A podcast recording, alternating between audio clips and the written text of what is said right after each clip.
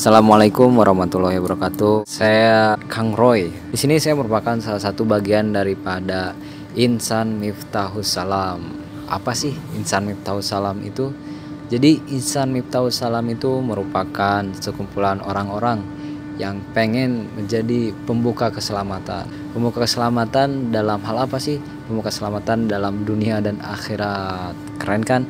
Jadi saat ini Insan Miftahus Salam ini merupakan salah satu program daripada DKM Miftahus Salam yang mempunyai tujuan yaitu menjadikan generasi milenial yang ihsan yang terintegriti. Kalau Kang bingung nih dalam hal benar atau salah pembacaan Quran, nah itu ada ilmunya. Assalamualaikum Kang Mufti Sehat Kang Alhamdulillah, Waalaikumsalam. Ini ganggu sedikit ya Kang Saya teh bingung ya Kang Lagi galau ya anak muda. Tapi tujuan arah hidupnya teh belum jelas nih Kang. Yang saya tahu Islam teh kan udah punya tuntunan hidup ya Kang. Tuntunan hidup yang terbaik. Nah tapi saya bingung Kang. Apakah saya sudah benar atau tidak dalam baca tuntunan hidupnya ini Al-Quran Kang? Jadi kalau Kang bingung nih dalam hal benar atau salah pembacaan Quran, nah itu ada ilmunya. Nanti bakalan dibahas. Ada namanya tahsin Quran.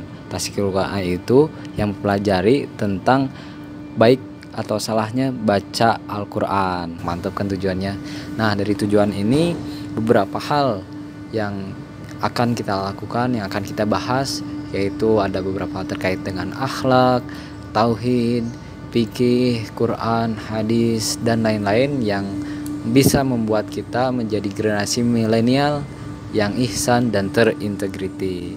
Nah, pada podcast yang pertama kita bakalan bahas terkait dengan Quran. Jadi kita ini akan bahas terkait dengan pembacaan Al-Qur'annya. Apa sih tahsin Quran itu? Jadi tahsin Quran itu merupakan uh, ilmu yang mempelajari bagaimana cara membaca Quran yang baik.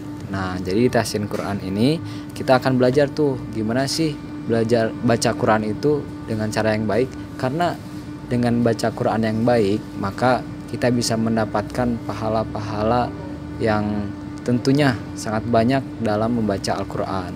Seperti misal ketika kita membaca Al-Quran satu huruf saja itu Allah akan balas dengan 10 kebaikan.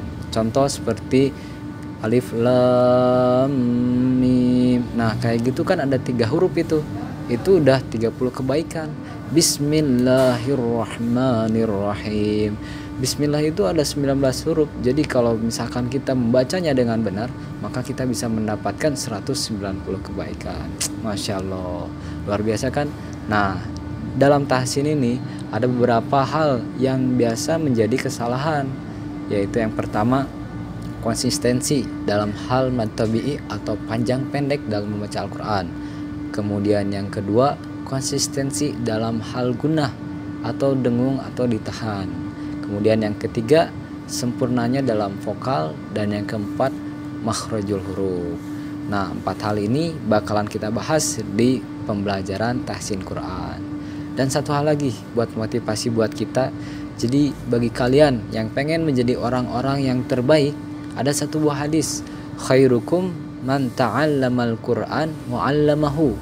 Jadi sesiapa atau uh, orang yang lebih baik dari kalian adalah orang yang belajar Al-Quran dan mengamalkannya. Jadi kalau kalian pengen menjadi orang yang terbaik menurut Rasulullah SAW, maka mari kita belajar Al-Quran karena kita suatu saat pun akan mengajarkannya. Dan mudah-mudahan kita bisa termasuk ke dalam golongan orang-orang yang terbaik tersebut. Nah kalau misalkan kita milenial udah bisa belajar Al-Quran dan mengajarkan Quran, uh insya Allah tuh bakal menjadi mini terbaik. Luar biasa. Oke di podcast kali ini mungkin itu aja yang dapat saya sampaikan. Kurang lebihnya mohon maaf. Yang baik bisa diambil yang buruk mohon dimaafkan. Terima kasih. Wassalamualaikum warahmatullahi wabarakatuh